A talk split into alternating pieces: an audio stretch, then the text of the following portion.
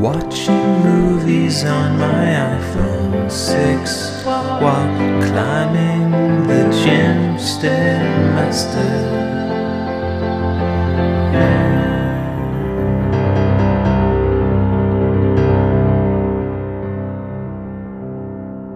Hey.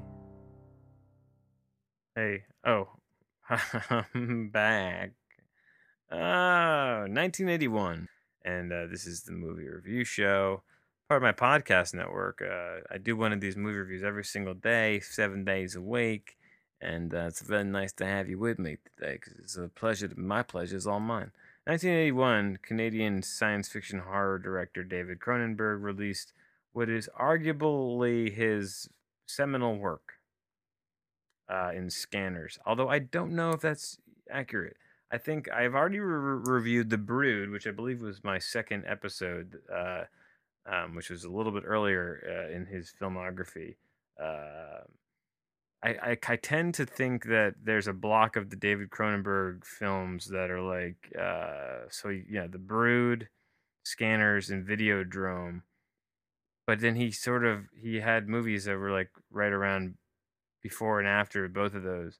So I'm not sure when you would start looking at a certain era of his movies and try and uh he has way more movies as a director than I really even listened to. I, or, oh God, was aware of what I listened to. What the fuck am I talking about? Um, so like the Brood, Scanners, and I still need to watch Videodrome. Videodrome maybe is considered the best. I feel like Scanners is considered. They're all campy horror kind of sci-fi right so they're all like similar in that regard um his movies before that i'm not i don't know much about it at all. He's got one two three four five movies before even the brood came out. From 1969 to 1979 he released five five feature films. So uh, i gotta try to find those as i work my way through the david cronenberg filmography. Excuse me um, a quick note on the movie reviews. Originally, they're supposed to be five minutes long each. Uh, that's not happening. The last one was like 17 minutes or, or something like that. It was over 15. Um, my review of Frank, episode 17.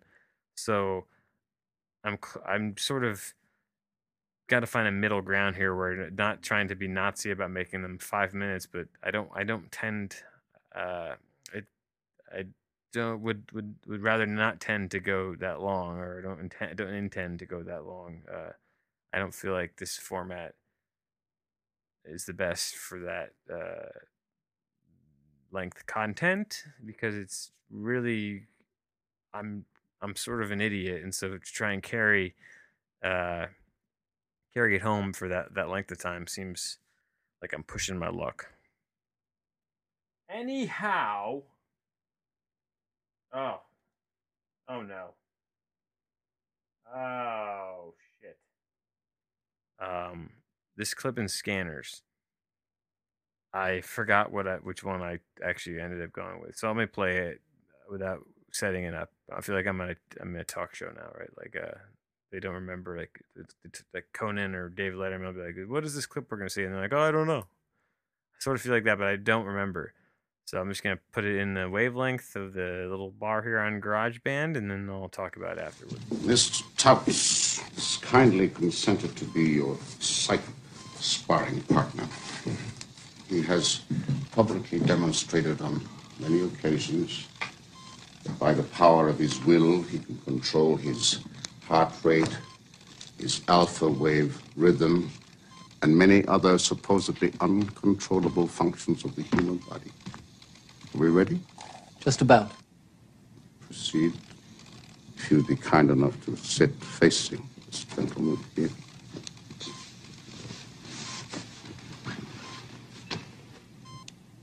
I want you. I want you to slowly release your scan, slowly, with focus. I want it to touch his heart, not his brain. Understand? Telepathy is not mind reading. It is the direct linking of two nervous systems separated by space. I want you to make a link from your brain to his heart I want your brain to make his heart beat fast. Now, if his heart beats too quickly, then he will take over control of his heart and slow it down. Don't worry about him. All you have to do is make his heart beat fast.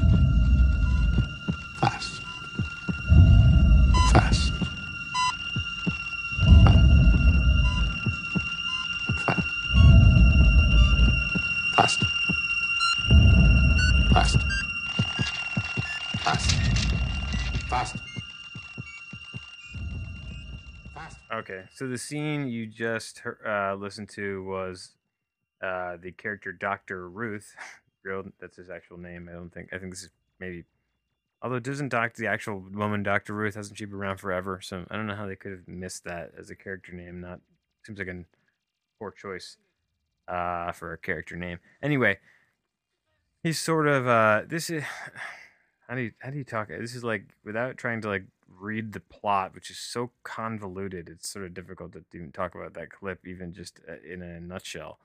Um, basically, he's teaching the main character Cameron Vale uh, how to control his scanner powers, and he's using a uh, like psychic uh, as a as sort of like a test pilot, test subject uh, for for him to try to control his heart, and he almost like kills him. Uh, does he kill him? I don't think he kills him. I saw. I actually this is one I watched. Uh, I did watch this on my phone. Again, this was another. I think it was Criterion Collection on Hulu. They've got some. They've got some good films there. If you're a Hulu subscriber, uh, some good weird weird movies. Uh, so yeah. Um, I'm gonna give you the. This is not a long. Uh, this actually is a good setup. I'm gonna read it, read it, read this straight up, just because I feel like it would help me. It's gonna help me talk about it. It's awesome. Scanners is a 19 blah blah blah blah blah blah blah, starring blah blah blah. In this film, scanners are people with unusual telepathic and telekinetic powers. CONSEC, a purveyor of weaponry and security system, searches out scanners to use them for its own purposes. The film's plot concerns the attempt by Darryl Revok, a renegade scanner, to wage a war against CONSEC. Another scanner, Cameron Vale, is dispatched by CONSEC to stop Revok. And so, total spoiler alert here.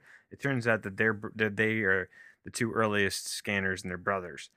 So they're like more powerful than the other scanners. And there's this whole uh, reveal about how the uh, how like they're gonna take over the world and uh, be like just just have a race of scanners.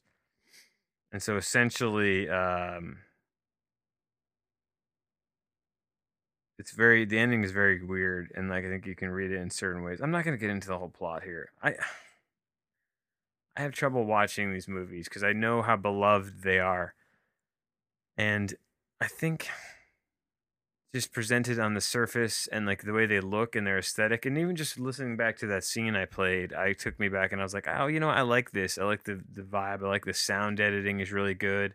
I love the score. Howard Shore did this score, did also did the Brood, and I think a bunch of the other uh, period of films from Cronenberg's filmography. Um, but there's also just something like I, I, I there's a half baked nature to the to these plots that I, I can't get I can't get I, I can't get my head around. It's it's to me it's if I'd be a hypocrite to I hated this movie this is kind of a, a leap here, but just stay with me. Uh, I hated the movie Inception, so I feel like my uh, and I hated it because of the plot. I, it was just I felt like it like made no sense, and it was like people who people who said they were getting it were, were were connecting dots that weren't there, and I feel like a lot of that same issues I have with that movie are present in in in movies, both this this more so than the Brood.